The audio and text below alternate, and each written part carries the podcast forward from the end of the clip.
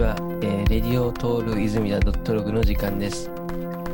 えっ、と、ここ何ヶ月か、えーずっと、あのーマンスリースンジンというコーナーで立て続けにお送りしてきたんですけども、えっ、と、ちょっとようやく少し落ち着きまして、えっ、と、また今回ですね、あの、新たなゲストをお呼びして、えっ、と、お送りしたいと思ってます。えっ、と、今回はですね、えっ、と、東京在住の、えーオーディオビジュアルアーティストの、えー、翔徳倉さんを、えーゲストに招いて、えーご自身の活動のお話などを、えー中心に、えー対談していければなと思っております。えー翔さん、よろしくお願いします。よろしくお願いします。ろしくお願いします。と、あれですね、翔さんとは、えっ、と、出会ったきっかけっていうのが、僕が、あの、東京で、あの、始めた、あの、もともとニューヨークで始めたやつですけど、あの、パブリックビジュアルスっていう、あの、オーディオビジュアルイベントを、えっ、と、やっておりまして、それの、あれですね、まあちょっと第1回目プレビューという形で内覧会を行ったんですけども、まあその第1回目から、あの、翔さんには出演していただいて、そうですね、ツイッターでお声かけした感じですよね、確か。そうですね。はい。あの、ぜインスタ、そうです。インスタグラムもでも拝見してました。あそうですね。ツイッターとインスタグラム、そうですね、両方で、なんかこう、コネクトして。あれ、翔翔さん、そう、いつの間にか多分、翔さん、翔さん検索して探したっていうよりは、なんかこう、もうそこにいたって感じでしたかね、多分。僕は多分泉田さんのことはそうですね、インスタグラムで、ああの、もともと知っててあ、本当ですか。それでパブリックビジュアルっていううイベントを見て、そうですね。で、まあフォローさせてもらってっていう形だったあんで。はい。ありがとうございます。あの、なんですかね。そうです。ツイッターでそうですね。うん。結構、なんかこう、日本の、なんですかね、コミュニティがやっぱツイッターの方が強くて、なんかそこでなんかいろいろなアーティストとかを結構探してたんですけども、最初。なるほど、なるほど。はい。そのイベントでですね、そこで、そうですね、翔翔さんとか、あと、他のアーティストとかの方ですね、こう、いろいろ一緒に、なんかこう、もうみんみんなツイッターで、こう、最初、なんか拝見させていただいて。はい。こう、本当になんか、またまたネットで人と出会う、この感じが、もう、恩恵を受けてる感じがすごいあります。ですよね。ネット便利ですもんね。えっと、じゃあちょっと今日は、えっと、そんな翔さんの、えっと、まあちょっとイベントとかの話もちょっと後で、えっと、行っていきたいんですけども、はい。そうですね。ちょっと翔さん、僕が知らない、こう、翔さんを今日はちょっといろいろ聞いていければなっていうところもあって、はい。えっと、ちょっといろいろお聞きしていきたいんですけども、はい。よろしくお願いします。お願いします。あの、翔さんは、あの、普段は、えっ、と、どういったことを、なんかこう、ま、なんですかね、まあ、制作でもお仕事でも、なんかこう、どういったことを、なんか、やられてきたんでしょうか？そうですね。えっと、一応3月までウェブの仕事をしてて、まああ、あの、デザインとか、まあ、デザイナーの業あ、務だとおか、その前はコーディングとか、そういった仕事うん、をやってて、で、その傍ら、あのーまあ、個人でバンドのレコーディング、友達のバンドのレコーディングだったりとか、アーティストのレコーディング、あと映画の音声のお仕事の手伝いだったりとか、あとは動画の、うんまあそうですね、PV、VP か。はいあ店舗とかに流うれる、ん。あの映像の、はいはいえーとまあ、音付けだったり、まあ、ポスプロ業務をやったりとか、うん。してますね。はい。今ちょっとコロナ禍なんで、あんまり個人のバンドのレコーディングとかはちょっとうや。はい。あれですね、もう、結構、幅広いですね、活動が。何やってるのかわかんない。いや、もうなんか、ね、この間の、ね、イベントでもライブ配信を手伝ってもらったりとかして、なんか、翔さんのもう、ポテンシャルというかもう、めっちゃ何でもね、できる人みたいな、こう、イメージが、もう、僕の中にはあって。はい。そうですね。結構、あれですね。僕も仕事でウェブとかでデザイナーじゃないですけど、はい。そのコーディングとかの方でずっとやってきたんで、割とちょっとそういうとこ近いかもしれないですね。そうですよね。あのーまあ、結構多いですね、ウェブの仕事やってて、うん。音声の仕事音声やん。ってる方とか、あーアズガメ、パブリックビジュアルでも出てたアズガメ、うんはいはいはいはい。あ、そうですね。デザイナーですよね、あぜかみさん。はいはい。でやってとか、うん。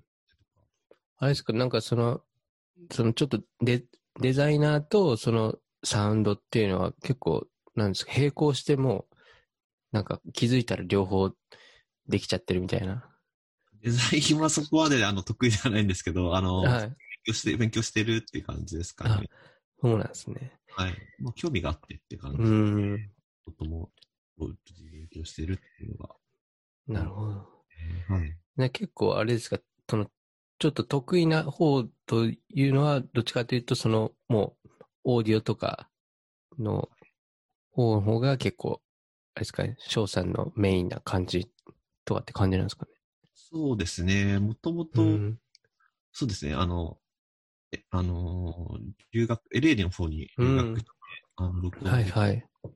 まあ、そういったバックグラウンドでうん。すかね。はい。あ、なるほどですね。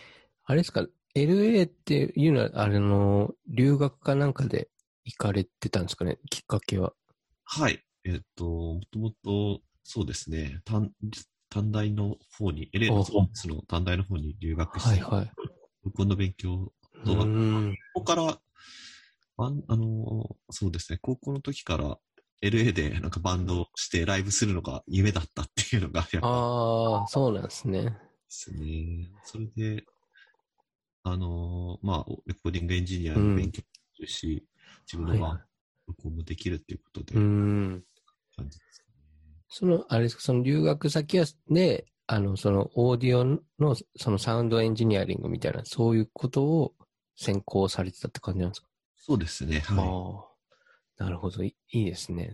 なんか、あれですか、L- LA に行きたいなんかきっかけみたいなのがあったんですか？その、なんかアーティストなりバンドなり。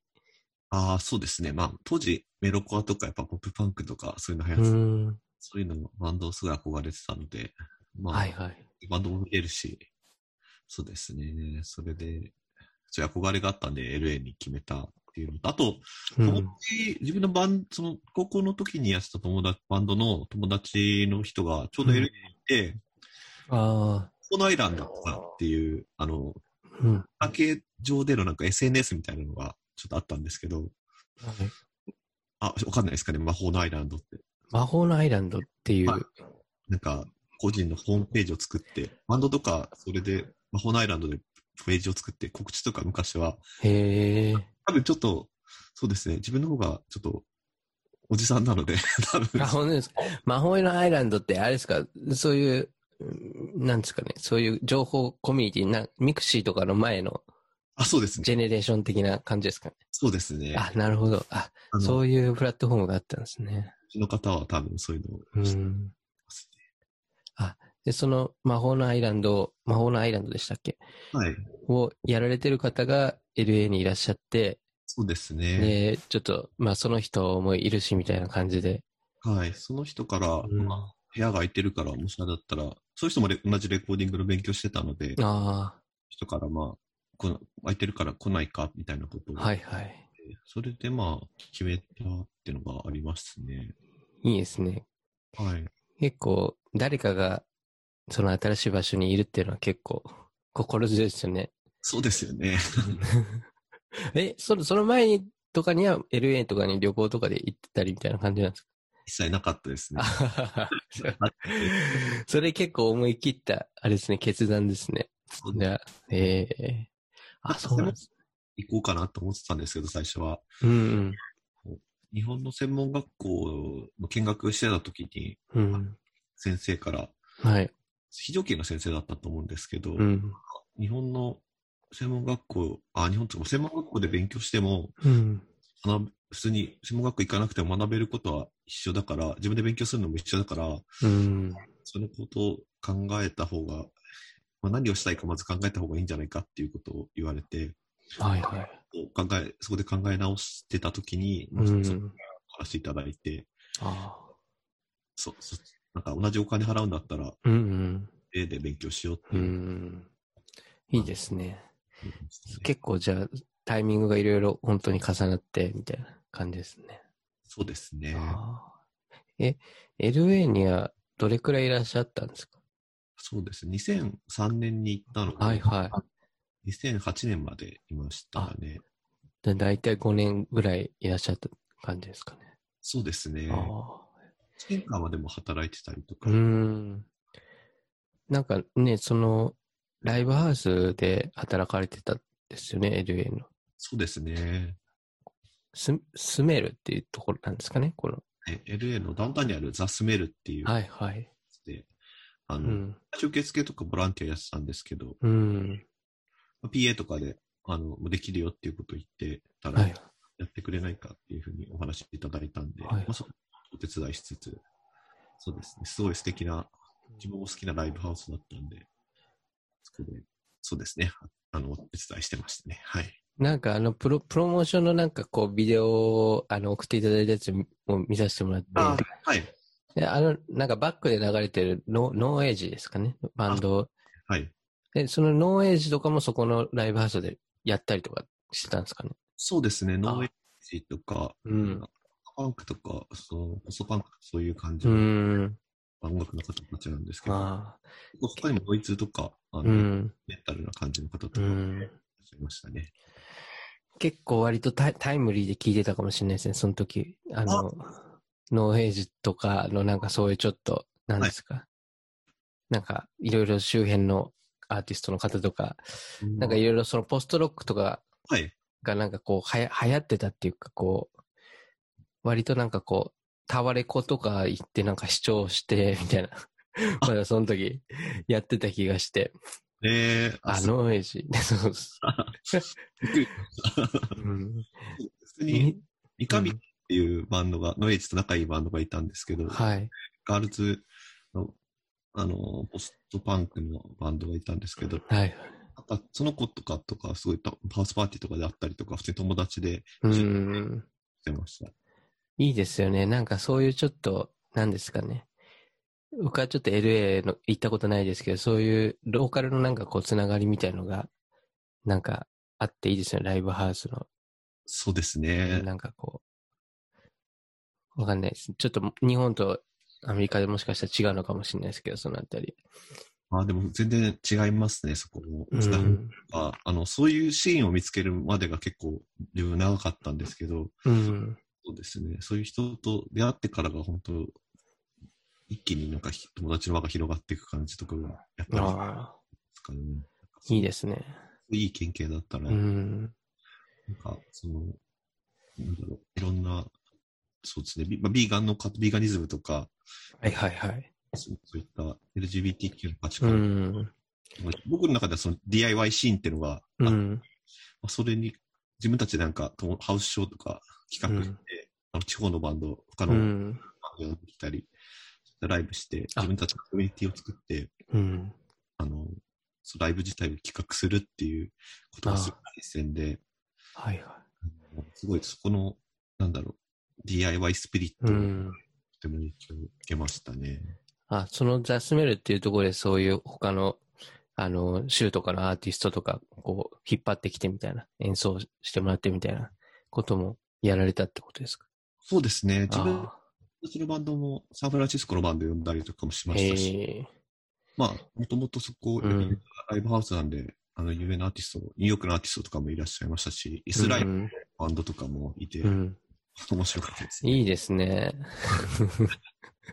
あイスラエルのアーティストとかは、あの、スティーブ・アレビニとかの録録音されてた方だったんで、なんか、あのあ、そうですね。あのパブリックビジュアルに出てた、ギルクロさんとかも、その、あ知ってましたね、そういえば。あ、もう、コアなとこではもう、皆さんご存知の方なってことなんですね。そうだと思いますね、LA の方。あ LA の方あって、そういうエクスペリメンタルな音う楽、ん。そうですね。まあ、ポストパンクとか、うん。とかもそうですかね。パンクとかうん。そこでやったりしてたんで、はい。いいですね。いや、なんか、そういう、なんか、じ時代がちょっと恋しいですね。わかんない。ね今ちょっといろいろ難しいから。ああ、そうです、うん。そういう意味では、あの、寂しいですね。ライブできない。本当に。そその、あれですか、その PA とかもうや、やられて、あ、なんか結構、なんですか？ね、ちょっとノイズ系のバンドとか、そポストロック、なんか PA すごい難しそうなイメージありますけど。ああ、そうですね。な、でも、あの、やっぱアメリカと日本でもやっぱ PA の概念結構違くて、うん。なんか、こう、LA とか、まあ LA とかもアメリカは多分機材全部自分で持ち込むので、大体、そのバンドの方でも音が仕上がってて、うん。それをまあ箱に合わせて PA するっていう感じだとは思うんですけど、あ日本だとなんあ。か、うんなんかまあ、あアメリカだとまあ、うんボーカルがちゃんと出てて、うん。まあ、あと自分たちのキーボードとかが、開始とかちゃんと出てれば大丈夫あかな。まであ。なんか、はい、難しいっていうのは、あうんアメリカの方はなかったですかね。そのバンドが持ち込む機材っていうのは、その、あれですか、スピーカーとか以外ってことですかもう。そうですね、スピーカー以外全部持ち込むんですね。じゃあなんか、あ、ミキサーとかはでも PA サイドなんですかね。はい、PA サイトですね。なるほど。じゃあもうそれ以外全部持ってきて、まあ、そこではまあ一応完成して、あと、こっちで音出して、調節、調節してあげるみたいな感じなんですかね。そうですね、ほぼでも、そのギターとかのマイキングとかも、その自分の働いてたところではしなかったんで、うんその楽器、ギターのアンプとかスピーカーとかうん。から音をその PA から出したりとかっていうよりは、もうボーカルだけもう出して、あとはうんバンドが鳴らして、まあバンドの音量がもうでかいんで、そこで俺なるほど。そこまでマイキングとかっていうのはあんまりしなかったですかね。ああ。なんか、あれですか、ギ、僕もちょっとあんまりバンドのことはちょっとよくわかってないんですけど、あの、ギ、ギターの、ギターアンプとかをも持ってくるんですか？そういうのは、まあさすがに会場のやつってことですね。ギターアンプも持ってきます。そうなんですね。あ、だからそういうのはもう各自のアンプから好みの音を流してもらってみたいな感じなんですかね。そうですね。日本あはその逆で、あの、はいはい。アンプごとそう持ってくる人ってあんまりいないんですよ。はいはい。レブハウスにあの、あいいアンプとか、マーシャうルとかん。常備されてるんで、うん。基本ギターだけ持って、ギターとかエフェクターとか持ってって、まあ、そこまで、そこで鳴らすって感じなんですけど、あ、なるほど。確かに。アンプも、ドラムセットも持ってってやるっていうスタイル。結構運ぶの大変そうですよね。そうですね。で あの、毎回そのツアーとかになると、うん。してやってとか、転換とかもやっぱ時間かかるので、ああ、なるほど。そうですね、時間とかうん。かかるイメージですね。あれですか、ちょっと、ぎちょっとわからなくてすいませんけど、あの、ギターアンプの、その、とこからもう、あなんですかね、ギターの音は出すけど、そのスピーカーからも一応出すって感じですかね。えっ、と、規模によるんですよね。例えば、うん。案外ギターアンプって結構うん。出るんで、なんか本当に大きな音とかだとマイキング、マイクをして PA から出すっていうことはするんですけど、はいはい。うん。働いてたライブハウスとかだと、うん。そこ、そんなことはしあのしなくて大丈夫なので、うん。まあ、そのままやってもらっなるほど。て、ボーカルっえていうのが多かったですかね。たまに、ーうん。まあなんかその、マイキングしてほしいっていう頼みがあった時とかはやってたとかあります。あと、シンセとかは、あの、ダイレクト使いたい方とか、うん。キーボード用のアンプ持ってきてない人とかは、あの、PA つないでってういう、ん。家から出したりとかはしますね。なるほどですね。はい。いや、もうなんかそんな方に、イベントの、あの、ミキサーいじってもらって、もう本当光栄、光栄ですね。なんかいや、そうなんですね。え、じゃあその、なんですか、オーディオのエンジニアリングっていうのはそういう PA とか、あとそういうなんですか、実際のそういうライブ以外のなんか楽曲のなんかこう、ミキシングとかマスタリングとか、そういうところなんですかね、オーディオエンジニアっていうの。そうですね。まあその、オーディオエンジニアっていうと、なんか、お音響効果とかそういったことの勉強になっちゃうと思うんですけど、う僕のん。学んでたのはレコーディングエンジニアといって、あの、うん。録音のことを勉強してたってことですね。あの、マイク立てて、あの、うん。撮ったりとか、あまあ、そういう基礎的なことも勉強はしたんあですけど、うんなんか、そうですね、まあ、オーケストラ撮ったりとか、うん。そういう、その時どういったマイクマイクを立てて、全部やるかとか、そういう勉強とかですかね。はい。けじゃあけ結構あれですね、その、なんか現場の音をはい、なんかこう、レコーディングするみたいな感じですかね。そうですね。現場、ライブも録音しますし、うん。やりましたね。まあ、映画もそうですし、うん。はい。なんか、あ、どうぞ、すいません。あ、いえいえ。なんかこう、僕とか結構その、現場で音をなんか楽器を鳴らすっていうよりは結構パソコンで何でも、なんですかね、音をつ作る感じなので、うんなんかそういった場合のなんかこう、ミキシングとかマスタリングとかもやれるのかなと思って。えっと、なんかあのもうコンピューターで全部作った音とかの、はい。あのマスタリングとかミミキシングとか、そういうのもやられたりするのかなって思ったんですけど。そうですね。自分で作ったものは、う全部ん。からマスタリングまでやって、うん。そうですね。まあなんか、本当に、か簡易的でもないですけど、まあ、個人でも、あの、うん。レコーディングとかをしたりとか、たうまにん。ですね、自分で、あの、曲書いてきた人うん。で、来た人の、うん。ドラムとか打ち込みしてきた人の、マスタリングもしましたし、はい。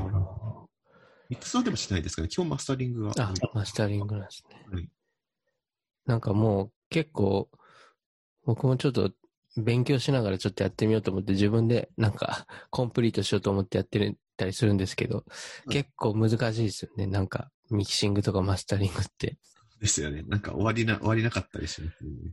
終わりないですよね。なんかこう、いじくり回しても結局なんか一番最初が良かったとか、ああ、どこが良かったのか分かんなくなったりとか、そうですね。うん、結構はい客観的に聞けなくなっちゃったりとか するんで。うん、ってると分かんなくなりますよね。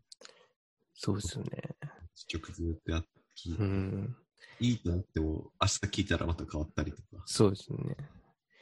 なんで、ね、誰かにお願いするのが一番いいのかな、やっぱり、とかなんかあ、思い始めてるんですもんね、やっぱ。なるほど。そううん、ね。まあなんか、きちゃんとした実績持ってる方とか、やっぱその理論みたいなのやっぱあるんで、あ来しするとやっぱいいのかなとは思います。あ、なあ。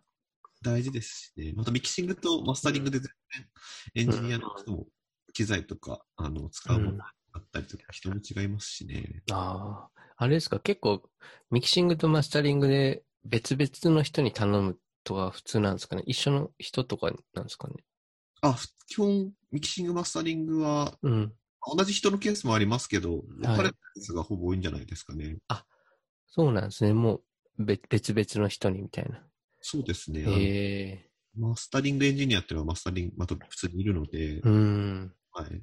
まあ、そこの方たちとかは、まあ、それだけ、マスタリングだけで食ってる友達とかもいっぱいいますし。へえ。いや、なんか面白いですね。面白いですよね。なんかこう、なんかこう、好きなバンドとかがこう、なんですかね、リリース前のもうデモ段階の、例えばなんかこう、ツイートとかで、はいいやなんかもう、まあミキシングかマスタリングかちょっと忘れたんですけど、いやもう、音がもうめちゃめちゃよく、なんか感動したみたいな、この激変してみたいな。なんか なんかその、アーティストが感動してるぐらい、そんな、やっぱりね、こう、自分が出したものに対してこう、返ってくるものの、なんかこの、音のみ磨かれ方とかなんかそういうの、すごいんだろうなと思って、なんか。そうですね。全然、すごい変わると。いやあの、やっぱ機材が、ーうん。大、まあ、機材も、がまず第一前提であって、そこから人、まあ、どうなるうんのか。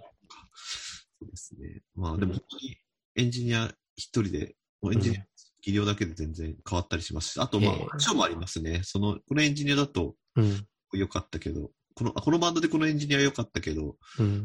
でも、このバンドでこのエンジ、その、エンジニアのやつはあんまり良くなかったりとか、うん。その相性とかもやっぱあるんで、うん。面白いですね、その組み合わせとか。自分でやっぱ考えなきゃいけないことが。なあ。はい。どういうのがなんかこう合うかなみたいな感じですよね。そうですね。自分も、まあ、得意不得意とかやっぱあると思うんで、あ。ああ。なるほど。やっぱその、なんですか、その、ミキシングとかマスタリングに出す、その、まあ、原石的な、なんかデモっていうか、それがあって、なんか、その曲とかが、なんか、音とかが、まあ、ひどかったら、まあ、それはもう、結構難しいですよね。それじ、それの、オリジナルのものが。あ、もともとのものが。もともとのが、なんか、かんレコード環境とかいろいろそういうとこ含めて。そうですね。でも、まあ、なんとかしちゃう人なんとかしちゃう人いいると思いますけど、すごい、すごいですね、それ。ライブ版うん。とかがすごい良かったうと思ん。いますしね。うん。うんやっぱなんか、そうですね。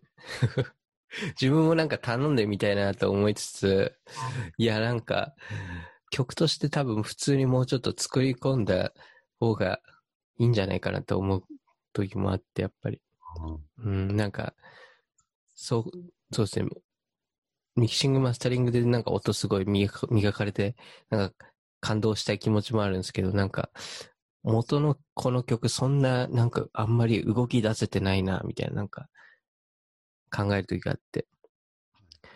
なんかそう、そう、そういうのとかは別にあれですよね、その、ミキシングとかでなんか動きつけたりとかする人もいるんですかね？ああ、そうですね。まあ基本、多分オートメーションとかであの自分で自動化してそこだけちょっとなんか勢いつけたかったらとかは普通にやりますし、ああ、そうなんですね。まあでもミキシングの仕事だったりするんで、えまあそうですね。その、まあどうするかみたいな部分えは、あそこでミキシングエンジニアの人に頼むと、あ、うん。で、いろいろ、なんかいろんなうん。引き出しをお持ちだと思うんで、なるほど。僕でペーペーなんであれなんですけど、え、なんか、ボーンとかっていうなんかエフェクトとかを こうつけたりとかそういうのもあるんですか？なんか。ああ、まあ、その、でもアーティスト、そこのでもうん。お話とかって多分アーティストとそのミキシングの話とかになるかもしれないです。ああ、なるほど。ここをもうちょっと、なんか変えたいみたいな。そうです。そこでもアレンジの話になるんで、もしかしたらああ、なるほど。お願いした方がいいおおすげえいろんな人が 出てきますね。ええそれあれですよね。なんかそういうアレンジャーの人とか、なんかミキシングの人とかがなんかこう、音を磨いてなんか、なんかちょっと別物な感じでよくしすればするほど結構なんかその、いざライブでなんそれを再現しようとするとなんか大変なのかなって逆に思っちゃうんですけど。ああ、どう？そのライブで、ライブ、そのこ、うん、そうです。環境にちょっとよりけりになってしまうかなと思います。うん。まあ、アレンジは、アレンジは別に編曲なんで、曲だけの曲の構成うん。でいる方とかだと思うので、なんか、そうです。そこは別に変わらないと思うんですけど、ミキシングの場合だと、うん。まあ、その、ミキシングってそこの音源実体を作る、やっぱ作業なんで、ライブ、うん。まあ、エイブル、ちょっとそうですね、うん状況によりけりになるかもしれないですね。その、シングエンジニアも別に、何でやるんだろう。でも、エイブルトンとか、そう、打ち込みの曲とか。やってどうするんだろう。まあ、お願いしたら多分エイブルトンに投げると思うんで、ファイルを。ああ、なるほど、なるほしてくれっていう感じにど。なる。うん。その辺ちょっとなるほど。ないかもしれないですライまあライライブでも同じ音出るようにしてくれみたいな、なんか、そういう無茶ぶりなんでしょただ、あのーなんかやっぱ、ミキシングエンジニアとかだとやっぱ機材、持ってる機材、ああ、でも、その持ってる機材で、で、エンジあの、ミキシングしてくれとかって言って、そのファイルは、あの、なんだろう、もらえるんだったらできるのかな。ちょっとその辺、う。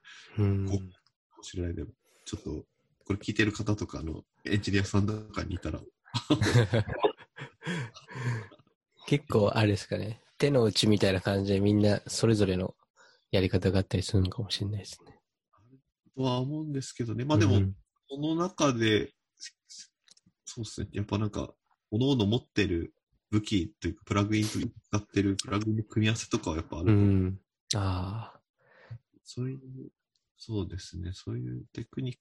まあでも、そのエイブルトンの中でやってくれっていうお願いとかは、あ人いるんじゃないですか？なるほど。なんか、そっちの方が、なんか、後々、収集がつきそうな感じがあって、いいかもしれないですね。ライブとかの、やる場合は。なんですけど、こういう音楽だと、うん。逆にそのアーティスト側、レズミダさんだったらレズミダさうんん。納得できるのかなっていうのもちょっとあるかああ。なんか、思ったほどなんか、か変化がなかったりとか、あれですかね。どなんか、そうですね。リミットすることになるかってことなんですかね。うんそうですね。なんか、なんだろう、その、そういう、こういうジャンルの人だったら別にいいと思うんですけど、なんか例えば、すごい実績ある人とかにお願いしてとかだったら、うん。ですけど、そのただのミキシングエンジニアの人、まあそこでもさっき言ってた相性みたいな話だと思うう。ん。そうですね。なんか、うん、でもなんかまあ、そのパブリックビジュアルのなんかリミックスとかしても面白いんじゃないですか、その、同じファイルというか、まあ、うんあファイルををリミックスして、あ。タワーズはいはい。やるとか、他の、そうですね、前回あの出演してた、うん。そうですね、方とかに、ああ。確かにね。またやるとかっていう企画もなんか面白いかもしれないですね。そうですね。なんか結構リミックスとかね、ババンドとかね、割と一曲の、ね、一曲に対して結構リミックスでね、何人も、あの、いろんなアーティストにリミックスしてもらってて、はい。結構やっぱり全然違いますもんね。一曲一曲。本当に。別、別物ですもんね。はい。なんでまあ、そういう感じでリ、まあ、リ、リミックス、そうですね、そういうのをやってみたりも面白いのかなとはうーん。まあ、ちゃんとし、まあ、でもや、ね、そうですね。僕ちょっとそういう仕事があるか、さっきの、まあその、エイブルトンのファイルをお渡しして、リミックスしてくれる人とか、ちょっといるのかちょっとわかんないんですけど、でもまあそういったことを、まあ、まずはそういう身内でやってみて、うん面白いかもしれないですね。はい。確かに。そういうちょっと、半分少しちょっと遊びの要素がありつつみたいなそうのは、ですね。まあなんか良さそ、うですね。周りに結構す、すごい方結構いらっしゃるじゃないですか、昨日の、前回のイベント。ああ、そうですね。なんかもう結構みんなすごすぎて収集つかなくなっちゃってきて。音源とか素晴らしい方うたくさんん。いや、本当にありがたい話です。もう本当。うんしでちょっと、い一度、あの、まあ、翔さんの、あの、実際昔に作ってもらっている昔の曲をちょっとかけたいなと思っていて、ちょっとまあ、あの、これはあの、今、今からかけたい曲は、あの、あれ、ヘレンっていうユニットですか？バンドなんですかね？これ。ギタードローンのプロジェクトで、はい。あ、一人で、あこれは翔さんの、あ、そうですね。翔さんのソロのやつですね。はい。はい。これは、えっ、と、2011年ぐらいに、あの、アップされてる曲ですけど、はい。その時に結構こういうギタードローンの曲を結構作ってたみたいな感じなんですかね。そうですね。2008年ぐらいからずっとそういったプロジェクトをやっ個人でやってて、はい。はい。YouTube とか、ひライブできる場所とかあんまりうなかった。ん。日本だとちょっとそういうの、あんまりライブしたことないんですけど、うん。一人で作って録音して、まあ YouTube 上げたりとか、マイスペ昔はマイスペースとかに上げてたりしてました。あ、懐かしいですね、マイスペース。みんなやってましたね、バンドの人とかも。そうですよね。ああの、うん今もちょっとなくな、なくなっちゃあるんですけど、自分のページはちょっとなくなってしまって、はいはい。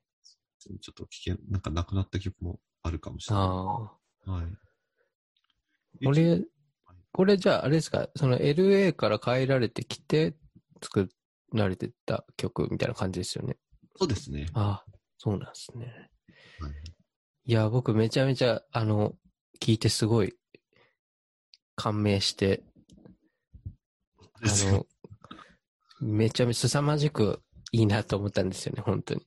ありがとうございます。あまり、そう、ギタードローンとか、アンビエントとか好きな人と僕出会ったことなかったんで、ああの本当に、そうですね、つい最近、あの、そういった、まあ、パブリックビジュアルの通して結構、そういった方と出会うって嬉しいですね。あ、ああ、いやもう、はい。これ、だって、演奏してほしいなって思っちゃったぐらい。です。ね、これでオーディオビジュアルできるかちょっとまたあれわかんないですけど、ああ、でもすごい聞きたいなと思思いましたね、ライブでも。あそうですね。ギタードロそうですね。今、機材ちょっと売ってしまって、あんまり。あ、もできないことはないかなと。うんいやちょっと、じゃあ一応少し聞いてみたいと思いますね、これ。えー、翔さんの、えーこれはソロユニ、あソロカあのプロジェクトの、えーヘレンで、えーフォーカスという曲です。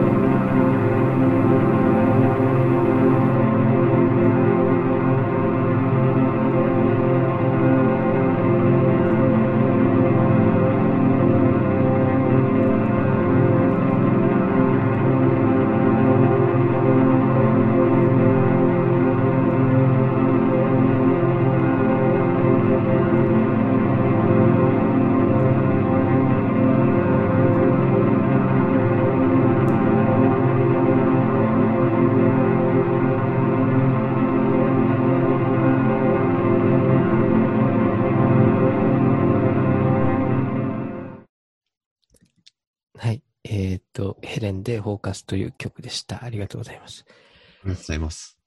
いや、もうね、アルバムこれで本当作ってほしいなって思いましたよ、僕は。ありがとうございます。本当にあの、いや、これでアルバム一枚欲しいなって本当に思ったっすね、もう、なんか、け結構な、なんですかね、僕あんま、あんまりドローンって聞かないんですけど、はい。でもなんかちょっとその、割とな、なんですかね、ドローン、よくわかんないですけど、それ、えーっとオル、オルガンとかのなんか、ドローンとか結構好きだったとかあり、あって、はい。ちょっとドローンだけど、なんかその、すっごい、なんかこう、ドゥーンみたいな、なんか、すごい重い感じより、なんか僕は少し軽い感じのドローンが多分結構好きで、はい。なんかこの翔さんのフォーカスっていう曲を聴いたときに、なんかそれが結構ドンピシャだったんですね。ありがとうございます。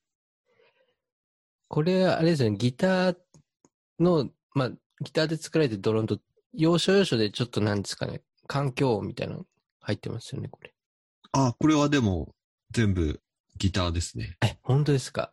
うん。なんか、要所要所なんかこう、ちょっとリアルな生っぽい音がなんか聞こえて、なんか僕それなんか普通にフィールドレコーディングかなんかした音なのかなと思ってたんですよね。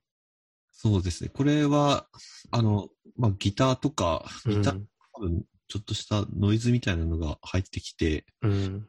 多分、そうですね。これ倍速とか、あの、ススピード落としたりとかをずっと繰り返して、うん。でちょっとなんか、ギターっぽくない音とかも結構入ってくるので、それは面白いなと思って、あの、やってたものなんですね。で、まあ、それでちょっと、他の、なんだろう、が、ギターじゃないような音が多分入ってるように聞こえてくるんだと。はいはいはなんかちょっとす、鈴虫じゃないですかい。ね。うん。とあのそうですね、ギター、いわゆるギターの音ではなくうん取れるので、あと、ギターシンセ使ってたので、それの音ですね。あ、そうなんですね。いや、はいもう、それ聞かなかったら絶対わかんなかったです、僕。あ、そうですか。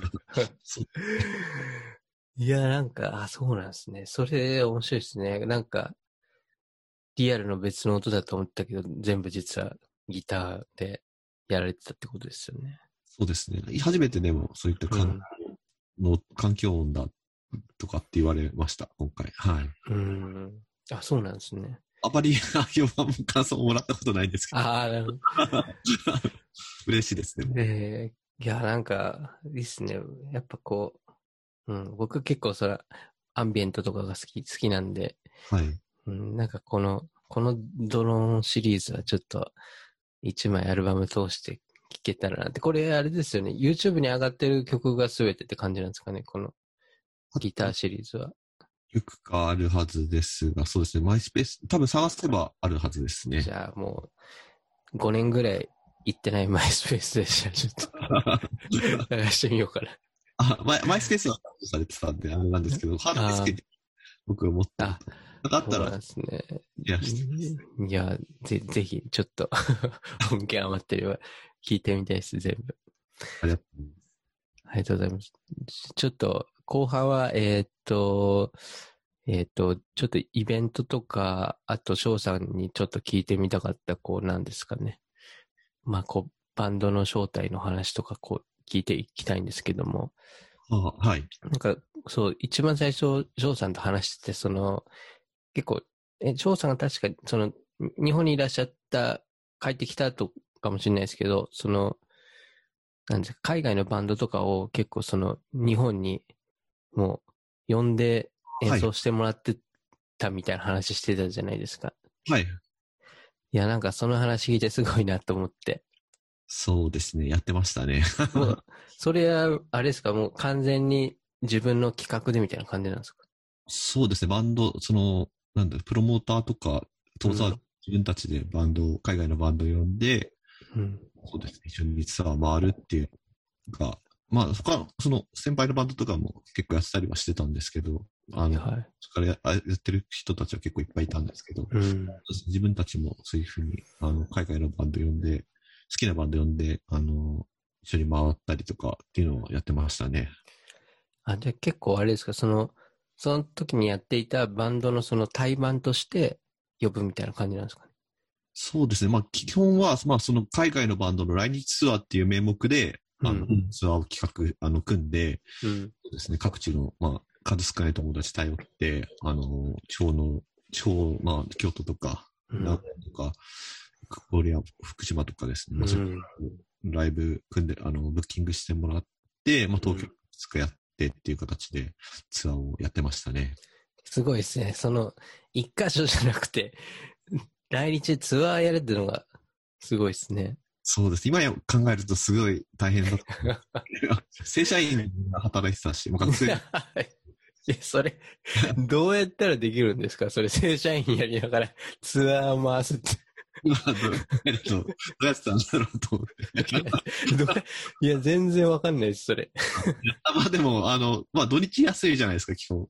あ、はいはいはい。土日祝をやっぱり、あの、地方に出して、で、東京はなんだかんだ、その、定時上がりを出うん。るように頑張ればできるんで、あそうなんですね。遅れる方がいても別にまあ、うん。仕事遅れる方とか結構いた場合はまあ、順番変えたりとかっていうのをフレキシうブルん。あなんで、そういうのをやったりとかしてましたね。ああ、そうなんですね。はい。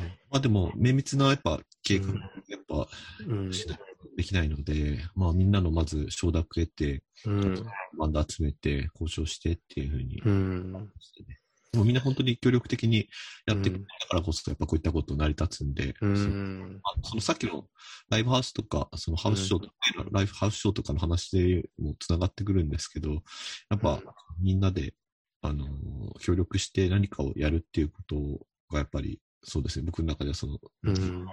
精神の中の一つだと思ってうたんで、ん。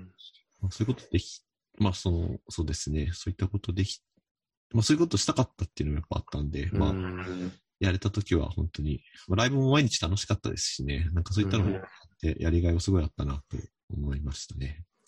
いやー、いいですね。その、あれですか？何ですか？その、ま、来日のバンドがあって、はい。で、その、出演する方は、その、まあ、翔さんの一緒のやられてるバンドで、なんか、二バンドでこう回るような感じなんですか？えーっと、そうですね。二バンドで回ったりとか、あと友達のバンドと一緒に回る時もありましたね。あと、頼まれて、うん。何日かライブ、自分もその友達のバンドがバンドやむからっていうので、あの、そのライブをサポートしたりとか企画したりとかうんのもしましたし、もう持ちつ持たれつっていう形でうんはいあね本当そこはなんかお互いに助け合いながらみたいな感じなんですかね。そうですね、はい。うんなんでまあ、そういった部分は本当助かりました。うん。あれですか、その、なんか来日されるバンドとかは結構まあ、日本の方って結構、なんですかね、音楽詳しい方とか結構多いじゃないですか。なんかこう、コアなミュージシャン知ってる方とか。うんその来日すもうするアーティストとかバンドはもう、なんですか、翔翔さんが好きなバンドなのか、それとも何ですか？ある程度なんかこう、ちょっと知名度があってみたいな、それ、あの、かつ翔さんが、まあちょっといいかなと思って、なんかそういうバランスとかあったんですか？そうですね、でも、まあ、うんかつ、そうですね、自分も好きなバンドがうん多かった。基本は本当マイナーなバンドが多かったのかなって。うん。自分とその友達のバンドが好きなバンドとかだったりとか、そこまで知名度ないので、そのなんか何千人とかっていう入るバンドでもないので、う基本ん。まあ、それをまあどう広めていくかみたいな部分はいろいろ考えたうり。したね。フライヤーのまあ作り方とか、広げ方とかもよく考えた。うん自分がないんですけど、他のバンドがすごいそういったことやってくれたりうんしたので、そうですね。あれですよね、もうその、その来るバンドって翔さんが呼ばないと、今まで来てないようなバンドってことですよね。うーんと、まあ、誰か呼ぶかもしれないっていうのはあるかもしれああ、ない。なるほど、なるほど。はいでもまあ、そこまで、まあでもつなが、その、最初に呼んだバンドとかは、その、うんの前のバンドで、えっ、と、うんアメリカ行ってレコーディングしたとこ時があったんですけど、その時に一緒にやる予定のバンドだったんですけど、あ、なるほど。なんかちょっとハウスショーで喧嘩とかがあって、うん。そのバンド自体が、僕らはプレイできたんですけど、そのバンドはちょっとできなくて、あら。絶対因縁あったりとか、うーん。あとは、もう一バンドとかは、好きと、おたあの、もう一人の、もう一つの友達のバンドと、なんか両方好きなバンドが、でっていう形で、そうですね、だって感じですね。うんあまあ、でも誰か呼んでたら呼んだのかなっていうのも、でも僕らが呼ばないと、うんなんか呼ばない、なんか面白いツアーできないんじゃないかっていう、ああ。なんかそういったうん自負もちょっとあうん。ないですね。でもね。回りたいっていうのはやっぱ一番大きな気持ちであったと思いますね。うん。やっぱそうですよね。なんかこう、せっかくなら、みたいな。なんかこうね、紹介したい気持ちとか、やっぱりはいあ,、ありますよね。なんかこう、海外の知ってる、まあ、その一緒に演奏を共にしたバンドとか、ね、こう、しょう好きなバンドとか、はい。やっぱ紹介したいみたいな気持ち結構あるなと思って。そうですね。なんか、そういった、なんだろう、まあ、シェアしていくの気持ちがありうん。ましたね。うん。まあ、なんかそのツアーツアーでやっぱ、その自分たちの思いみたいなやっぱ違ってあったので、そうですね。うん。そうです。最初に呼んだバンドとかも自分たちまだそこまで知名度ない中で呼んだりとかもあで、まあ、調整みたいな部分がすごい多かった部分もありはいはいましたし、2回目の呼んだバンドとかはまあ自分たちが本当に好きなバンド、あ。うん。まあ、自分とかが好きな、バンドメンバーがある程度好きなバンドをうん。呼び、呼びたいバンドを呼んだっていう、うん。それは楽しんだっていう、まあ、ライブもありま、ツアーもありましたし、そうですね。なんか、そこら辺はやっぱ、ちょっと、つそのツアー、ツアーでちょっと違うことはあったかもしれないですけど、やっぱまあ、広めたいっていう気持ちはう、ん。すごい、あまあ、広めたいというか、まあ、そう呼ぶんだったらやっぱちゃんと広めて、満員にして、お金払っ、バンドにもお金ちゃんと払って、飛行機代とか払って、うん。帰ってもらいたいっていう気持ちはやっぱあったんですけなるほど、やっぱコミットしていくっていうのは、うんすごい頑張った部分ではあります。いやー、素晴らしいです。本当に。もう、尊敬します。いや、もう、なんですか、僕も、なんですか、まあ今ちょっとコロナであれですけど、やっぱり、なんまあ、他にニューヨークに住んでたから、ニューヨークで一緒にこう、イベントとかやってたアーティストとかを日本で呼んで紹介したいし、はいまあ逆にその、今、日本で一緒にイベントやっても、出演していただいてる方とかも、まあなんかこう、ニューヨークでイベントやるときに紹介できれば、それがいいなと思ってるんですけど、はいやっぱ、まあ今はちょっとコロナであれですけど、どうしても何ですかね、その場所が遠いから、なんですか、飛行機代とかもめっちゃかかるし、そうですね。プラス出出演料でみたいな、宿泊どうするみたいな、なんかもう、普通に、ちょっと、まあちょっと、あのーイベントの収益だけではちょっと賄えないかなって感じがちょっとあって、あ。その、そのマイナーなね、これからのアーティストになればなるほど、そういう感じにな、な、なるなと思って、なんかそこがすごい、紹介したい、誰も知らないから紹介したいけど、誰も知らなさすぎ、知らなさすぎて、そんなめっちゃ人呼べるわけじゃないし、僕らも、僕僕とかのね、なんかイベントとかもパンパンにね、まだこう、もっと大きい規模でできれば話は違うんですけど、まだなんかこう、今、今からって時なんで、なんかそういうのはすごい難しい部分であるなと思って。そうですよね。パブリックビジュアルとか、まあ、オーディオビジュアルでどれだけ人が入るかもまだ、まだ未知数な部分うんうでんはあるんですけど、でも、そうですね。でも僕は、あの、うんお手伝いしてる部分とかって、あの自分はいがしてた、あの、ツアーみたいに、やっぱ、なんだろう、うん？うん。そうですね。なんか、DIY のスピリットやっぱすごい感じてて、なんだろう、やっぱ、ノイズとかエクスパリメンタルは、うん。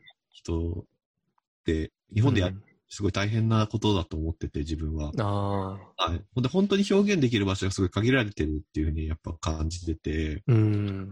LA とか自分で働いてたライブハウスとかは、まあそういったことすぐ、別にそんなお金払わないでライブとかできるじゃないですか、海外って。ああ、そうですね。クリックビジュアルもなんかそういったことをやってるので、僕は、そそうですね、まあこういった土壌を作っていくのはすごい手伝っていきたいなと思ってるんで、いつかそういった形で、そうですね、泉田さんが時とか、なんかそうですね、お手伝いとかできいやたらもう、十分もう今でもお手伝いしてもらって、本当に。もう頭上がんないですけど。もう、いやー、そうですよね。結構、うん、海外から、なんかもう本当になんで、普通に結構ね、東京、東京に住んでるアーティストとかやったら、まあそんなに、なんですか、チケットがそんな、たね、コロナとかであんま売れなくても、まあ多少、こう、ポケットマネーとかでカバーできたりもするじゃないですか、なんかこう、ちょっと。はいここれぐらいはアアーティストの方にはね、出しとかないとな、みたいなところとかあると思うんですけど、はい。でもこう、海外でニューヨークから来るとかって、飛行機とかね、普通に10万円以上くらいかかるのかな、なんか。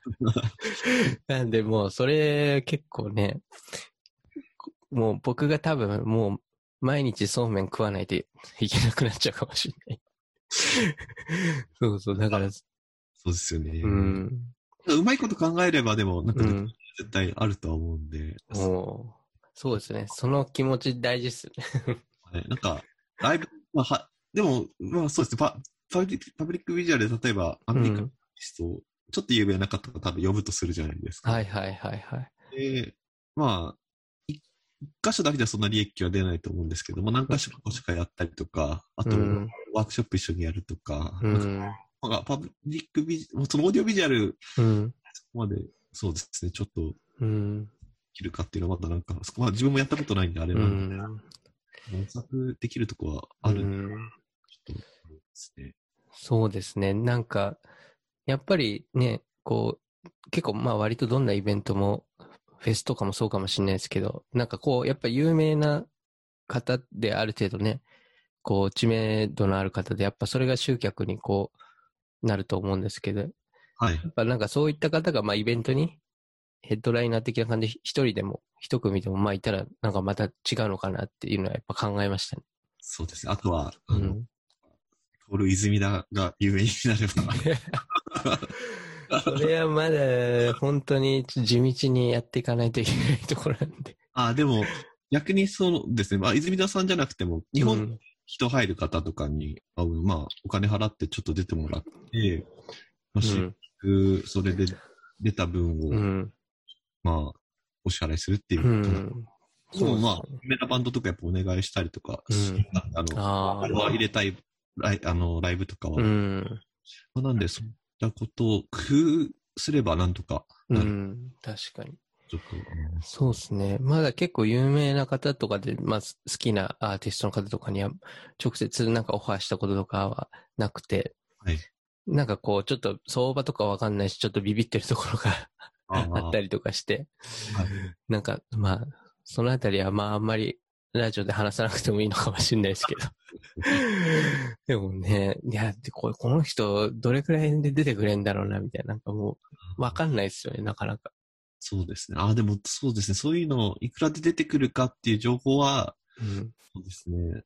もうなんか、まあ、その前に自分で組んで、まあ、その前にそのライブとかで絡んだりとかして、聞いたりとかしたかななんか。ああ、ちょっとジャブ入れる感じですか？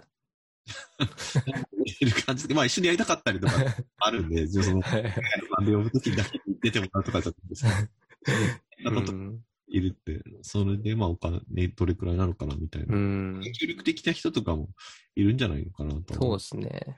多分、なんかインスタとかのストーリーとかでなんか軽く、なんか、やる方がなんかいいのかなとかっても考えたりも、まあしますけども。うん。DM してみて、どれくらいかって。ね、DM して、なんか、ね、結構やっぱそういう SNS 文化を、まあね、ちょっと気軽に利用するのはありなのかなって感じですね。そうですね。うん。そうですね。いやもう、本当になんで、ちょっと、んなんですか、なん日本国内のなんかこう、助成金とかもいろいろあるじゃないですか。ああ、そうですよね。はい。うん、そういうのもちょっとまあ、こ この間お出したやつはお落ちちゃったんですけど、あまあで、そう、な、まあちょっと、懲りずにちょっといろいろやってみようかなと思って、なんかそういうので、まあある程度ちょっとね、お金が入れば、予算が取れれば、もう本当にそれこそ、いろんな国の人を呼べるじゃなと思って、そこ。でなんか、南米の方とかは、うん。なんか大使館がそこで金出してくれるとかは、金出してくれるっていうのは聞いたことある。あ、そう。あの、その、アーティストが日本で、うんどこだったっけな？なんかその話とか聞いたことありますね。そのまあえでそれをやろうとしてる人がいて、ー、うん。大使館と通せばなんか大丈夫だからみたいなことで、すごい。だったかっていう話は聞いたことあうる。ん。その、国によっていろいろ助成金も、日本だけじゃなくて、逆の向こう側の国とかでも何かうん。変えたりとかはあるとは思うんで。ああ、なるほどね。ビジュアルだとでもそ、そっちでいけるかもしれないですね。なんかそうああと、よりの、音楽、音楽よりもアートよりもできるのか。なんかまあそういった形であ、うん。合わせそうな感じはしますね。なるほど。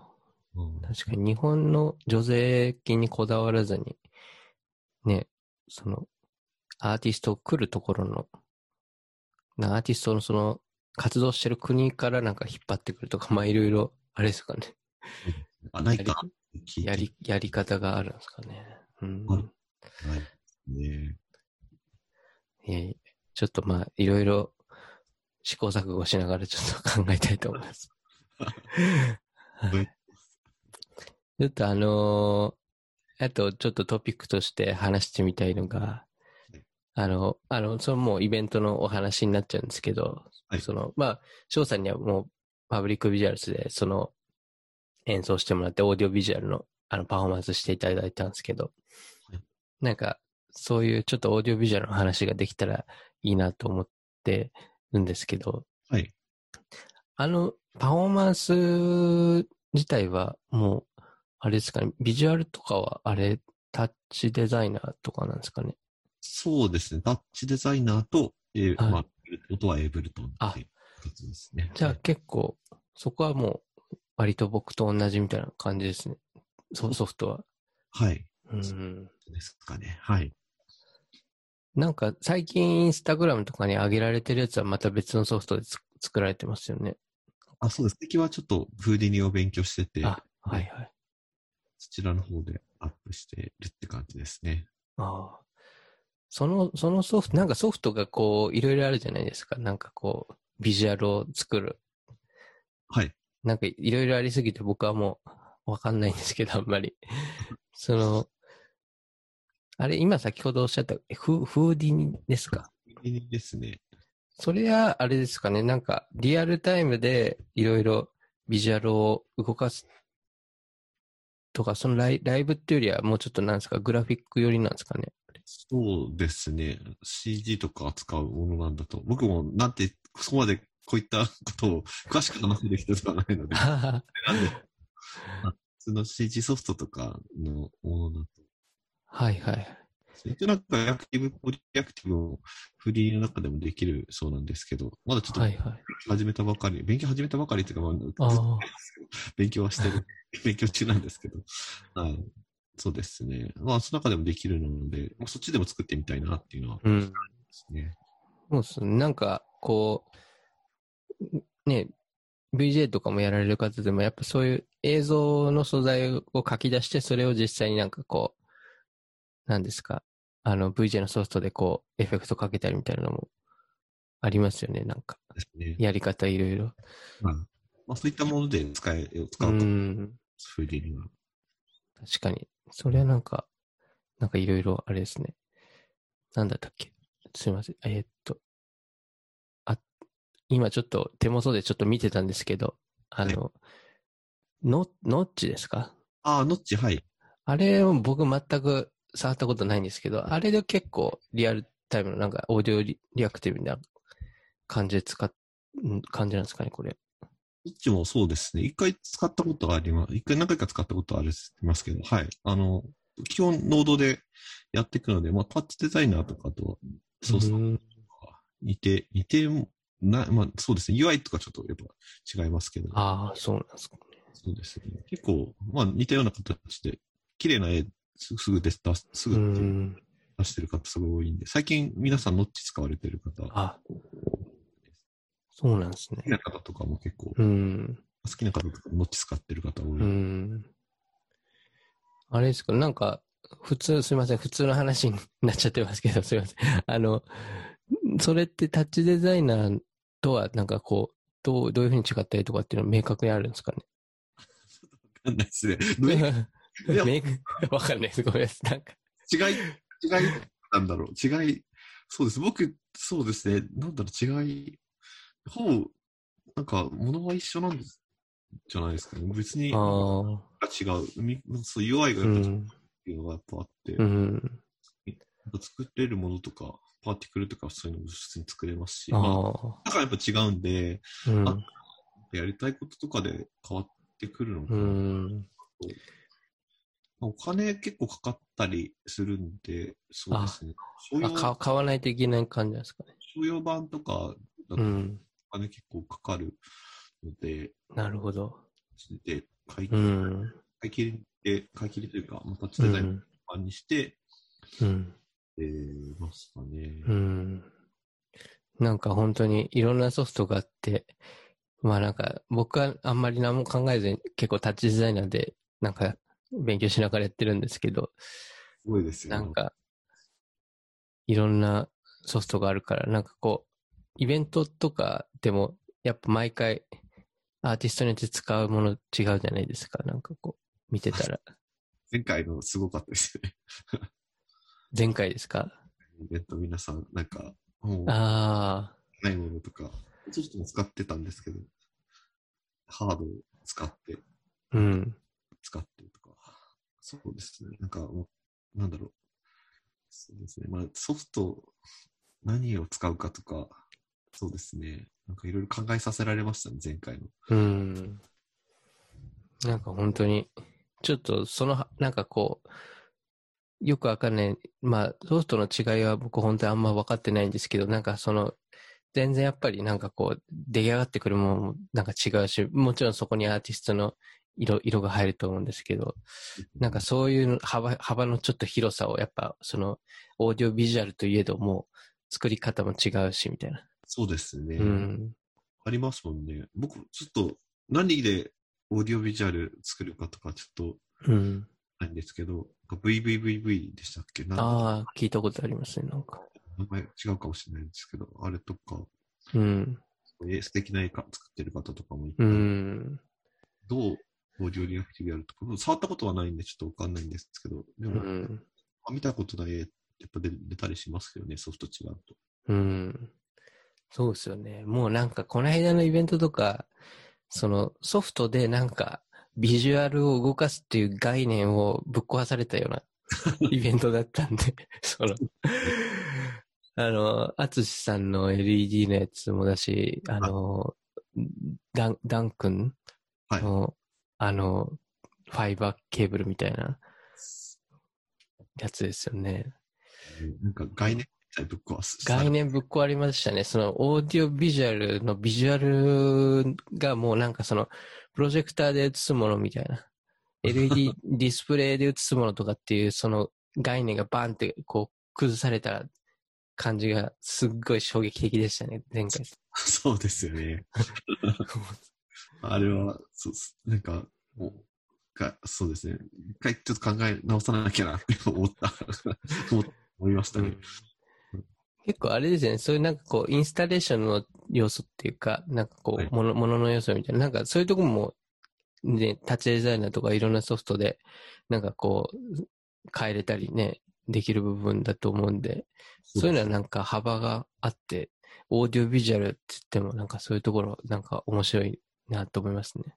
そうですね。なんか、す僕もまあインスタレーションとかすごい興味あるんで、なんか、まあもともとそのオーディオインスタレーション、音とビジュアルで、インスタレーションみたいなのを作ってみたいなっていうのもうん。始めたきっかけはあるうん。そうですね。あの、まあ、すごい、あの、イベントを見て、うんソフトで作んなくても別にいいんだなっていうことを学んで、ですね。あのうん次です。次、まあ今後、ちょっとそういったこと反映できたらなって、ちょっと思いましたね。なんかあれですね、その、イベントでそのパフォーマンスベースでやってましたけど、本当にゆくゆくはなんか、そのみんなのインスタレーション作品のなんか展示会みたいなの面白いかもしれないですね。そうですね。なんか、うんアーティスさんの作品見たとき、それ思いました。あ、そうだ、展示会プラスパフォーマンスワンナイトみたいな感じで。そうですね。インスタレーションを見せて、うん。そうですね。やったら、あ最後全員で 一緒にやったら面白いですね。全部のインスタレーションそうです結構うるさいことになりそうですけコラボレーションみた。うん。あそうですね。な。はいうんもし、あのー多分、じ、次回ちょっとどうなるかまだわかんないですけど、あの、次回多分、翔さんに出てもらうことになると思うんですけどはい、あの、またお願いすると思うんですけど、あの、どういう感じでこう、なんか、なんかこうや、やってみたいみたいな、なんとなくぼやってあったりすしますか？なんか次な、なんかパフォーマンスの機会があったらみたいな。そうですね。今ちょっと勉強してるフーディニの、まあ、うん中の技術をちょっと使う、技術というか、うん。ビジュアルでちょっとやってみたいなっていうのはありますね。とりあえずまだ僕もいろんなこと勉強中なんで、はい。そこまで、あの、器用ではないので、ちょっとずつ勉強して、子供の方も、そうですね。いいものできるように。いや、もうめちゃめちゃ謙虚じゃないですか。いやいやいや、まだペイペイなんで、もうすごい人いすぎなんで、ちょっと、あの、自信、自信をなくさないように、ちょっと何かやっていこうかなと思います。確かに、そうですよね。なんか、なんですか、あの、つわ、つわものが多すぎて、なんか、なんかもう、張り、張り、張り合おうとは思わないっていうか、なんか張り合えないっていうか、なんか、結構、なんか、そうですね。もうつわものが多すぎて、こう、この、ん自分はこういうところで勝負するっていう部分が結構スペシフィックな感じになっちゃいますね。どうしても。えー自分があと楽しくパフォーマンス、まあ自分がそう、フォうーカス、ん。あのーそうですね、作品作りを心がければ、心がけたいなとは思ってますね。そうですね。やっぱこうね、最終的に自分が楽しんで、こうパフォーマンスできるのがいいですよね。そうですうね。ん。なんだろう。まあいいろんな人の見て、あすごいかっこいいな、かっこいいなってやっぱ思うんですけど、うん。でもそうで。そうですね、自分もダメだなって すごい思ったりなんですけど、まあ、でもまあ、そうですね、自分楽しくなかったら意味ないなっていうのをまず第一にちょっと、自分のとりあえず作品、クオリティはあれでもちょっと、クオリティは良くなくても、まあ、とりあえず自分が、あの、満足できるような作品を作れるようにちょっと頑張れ、頑張りたいなと思いますね。そうですね。なんか、やっぱ、結構みんな本当に、この間のイベントもですけど、やっぱすごい、結構すごいみんなしっかり準備して 来て、まあちょっとそれは、それはそれでちょっとビ主催者としてもビビビってましたけど、あやっぱなんかこう、ね、いいですよね。そのコツコツ自分でなんかこう、作って、その、なんですか、自分との戦いじゃないですけど、うんこう、今回はこうしちゃるみたいな、なんか一個そこのなんかこう、パフォーマンスで乗り越えるみたいな、わまあちょっと、うんよくわかんない話になっちゃいましたけど、あ、いえいえ、なんかあんまりこう、割と比較するのも難しいって感じもありますしね。なんかジャンルが結構違うんで、そうですね、比較う対象ん、しかないですよね。ないですよね。なんかまあえ、みんないいいいものを、うみん。そうですね。完全に結構別々の感想がやっぱり、それぞれのアーティストにもあ僕も思ったんで、やっぱ、うん。それは本当になんかみんなお面白いですね、そこは。うん。あそうですね、みんな、すごい、すごいしか出なかったですよ。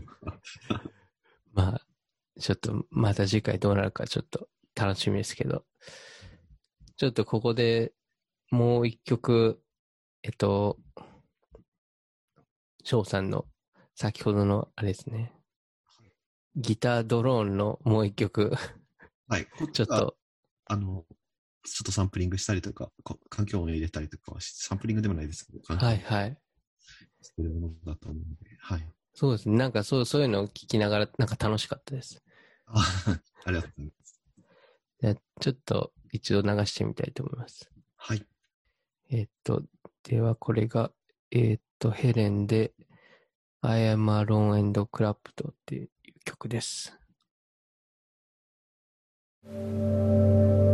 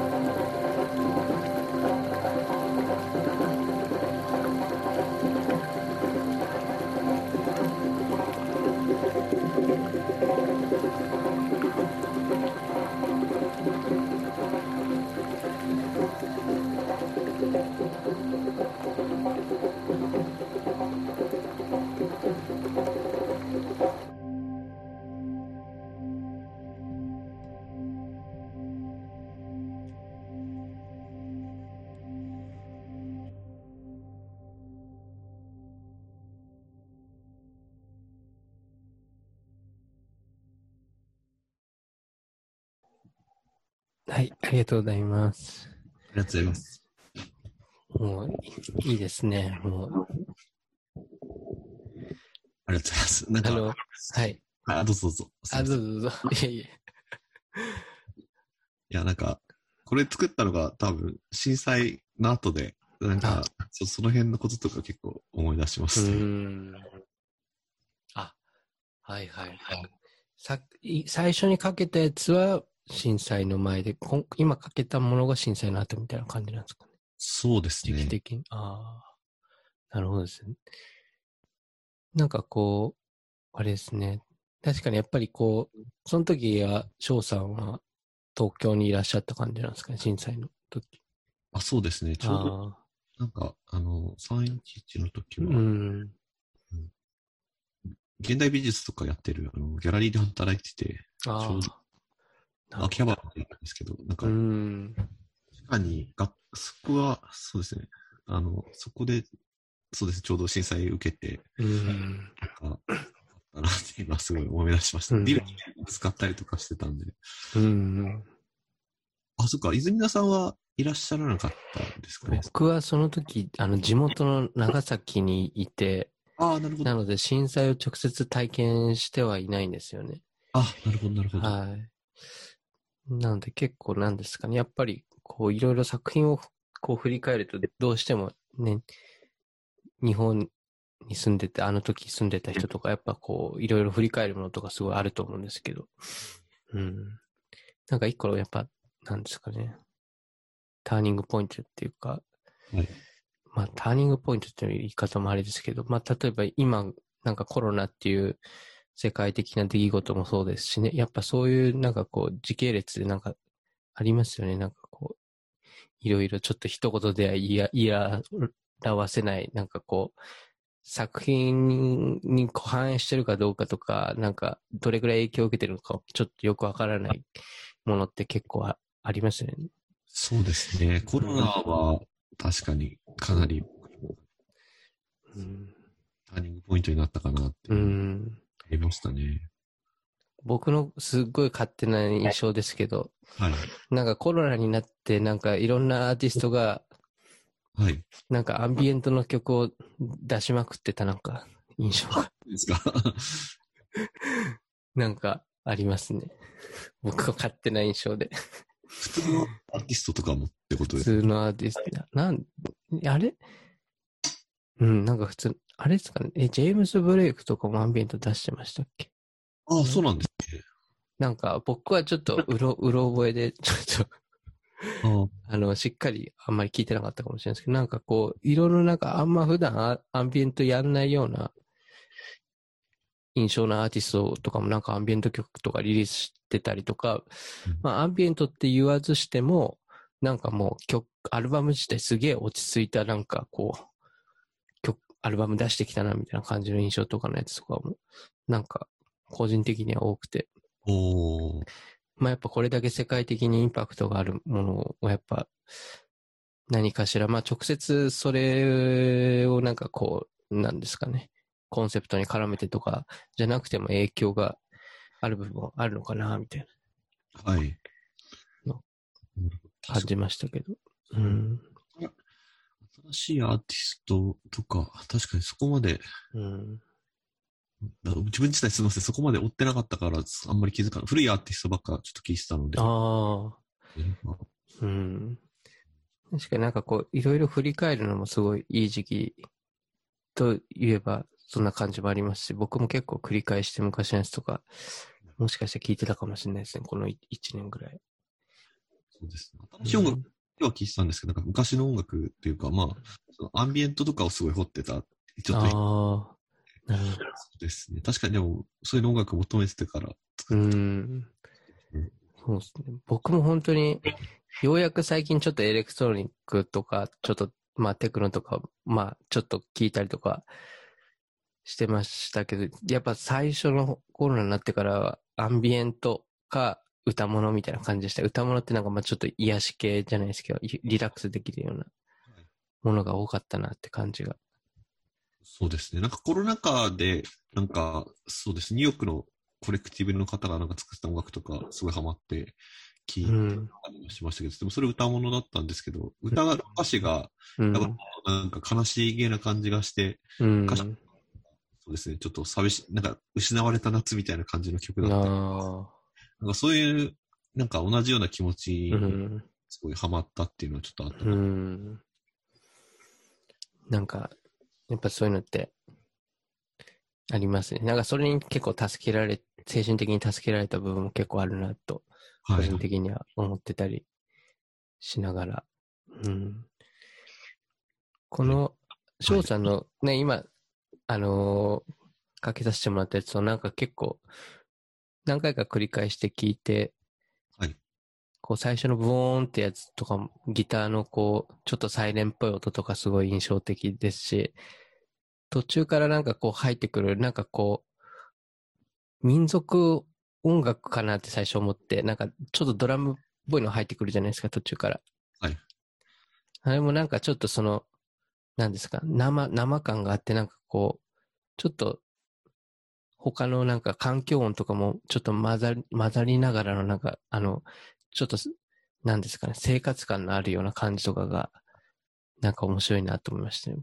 ああ、そうですね。本当は、あの時は、ただランダムに撮ってたビデオをつなげただけだったんで、うん。た、まあ、音をそのまま、そうですね、入って、入ってしまってる。そうですね、ドラム、ドラム自体ちょっとどうなるかわかんないです。多分な誰か練習してたのだと思うんですけど。うん。あ、うんその、あれですか、その音はビデオから入れてるものもあるってことなんですか？そうですね、基本全部ビデオにマイクつけて、それで一緒に音とああってるっていう形だったんで。ー、へえ。あ、面白いですね。そのビデオからい、なんか、音を起こすじゃないですけど。はい。あれですか、その YouTube のその動画っていうのはそのビデオってことなんですか？そうですね。はいあ、そうだったんですね。はいは そうです。そこが入ってしまって、まあドラム、そっか、そうですね。はい。い。いや、でもなんかそれが逆になんかすごいいいなと思いました、僕。ありがとうございます。うん。自分もなんか多分ストレスとか溜まってて、うん。カメラとマイマイクを一緒に持ってって撮り、いうん。ろんなとこランダムで撮ってうん。だけだったんですけど、うん。なんか、多分ストレス溜まってたんでしょうね。いや、でもストレス溜まってビデオ撮りに行くのはなんかすごい健全な、外に行ってかけてってことですね。いいですか。いろいろ、2回、徘徊で夜とか結構、うん。いいですね。はい。で、ちょっとあのー最後にちょっと聞いてみたいっていうか、あの結構ゲストの方にいつも、さこの最後は割と共通で聞いてるんですけども、はい。あのこう、まあ今、まだ引き続きちょっとコロナの状況とか継続してますけども、はい。えっ、と、今後、まあコロナ明ける明けないに、まあ関わらず、こう、個人的な、もちろん明けてからこういうことやりたいとかっていうのもいいと思うんですけども、なんかこう、翔さんのビジョンみたいなのがあったらちょっと聞いてみたいなと思うんですけど。そうですね。ずっと言ってるのが、まずデモを出そうかなと。おそうですね。音楽の方でうデモん。で、まあ、動画一本ちょっと作ろうかなっていうのはずっと思ってるので、うん。でも言ってたんですけど、まあ今年こそず出そうかなと。いいですね。その、あれですか、デモのはい音源ってことですね。デモのアルバムみたいな感じなんですか？そうですね。アルバムです。ああ、いいですね。とかを、ちょっと曲数はちょっとうんないんですけど、うん。ちょっとできたもので、音楽作ろうか、まあ音楽のものを出そうかなってういう。ん。あと、動画ですね。で、デモを出した後に、そこから何ですか？普通のまたリリースが段階的にあるって感じですかね？ああ、そうですね。とりあえずなんかか形にしようかなってちょっと思って、ああことしか考えてなかったんで、あ、うん。自分も今、そこまで、そうですね、曲作りに全然コミットできてないんで、そうですね。ま、まずはデモってことですかね。方向性とかも、まあ、その、うんどんどんやったりとか、うん。まあ、この前の、あの、オーディオビジュアルやって、はい。最初ドローンとかやって、うん。あちょっとテクノじゃないですけど、なんかはいはい。ビートがあるようなものもちょっとうん。自分のまず方向性みたいなのを、ちょっとまず、まだ全然あの、前回のパフォーマンス納得してないんで、そこをまず、どういったものにするかっていうのをうん。出ていくためにも、ちょっとまず音楽的なものを作って、うん。作ろうかなっては、ちょっとう思う。ん。面白いですね。なんか、オーディオビジュアル、今みたいな形でやる前からもうすでに、翔さんのオーディオビジュアルのプロジェクトがね、そのビデオをベースに音作ったりとか、あ始まってたってところは面白いなと思いました。ありがとうございます。そうですね。ビデオ。なんか、そうですね。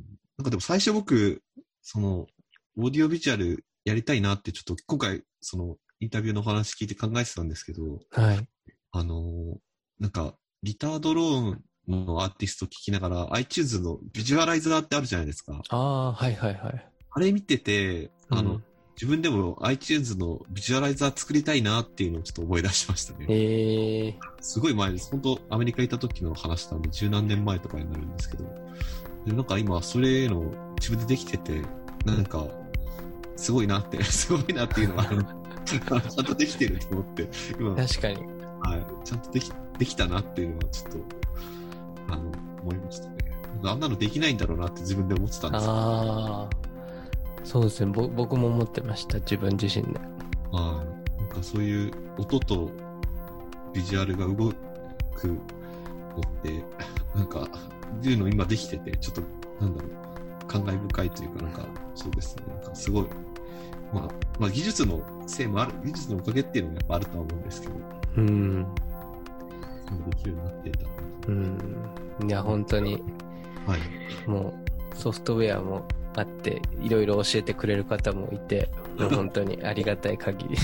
まあ、世の中に生まれたかったですね。いや、もうそうですね。なんで、もうこの、そういう機会をちょっと、できるだけ、ね、こう、イベントとか、コミュニティとか、反映しながら、なんか、楽しくやっていきたいなと思いますね。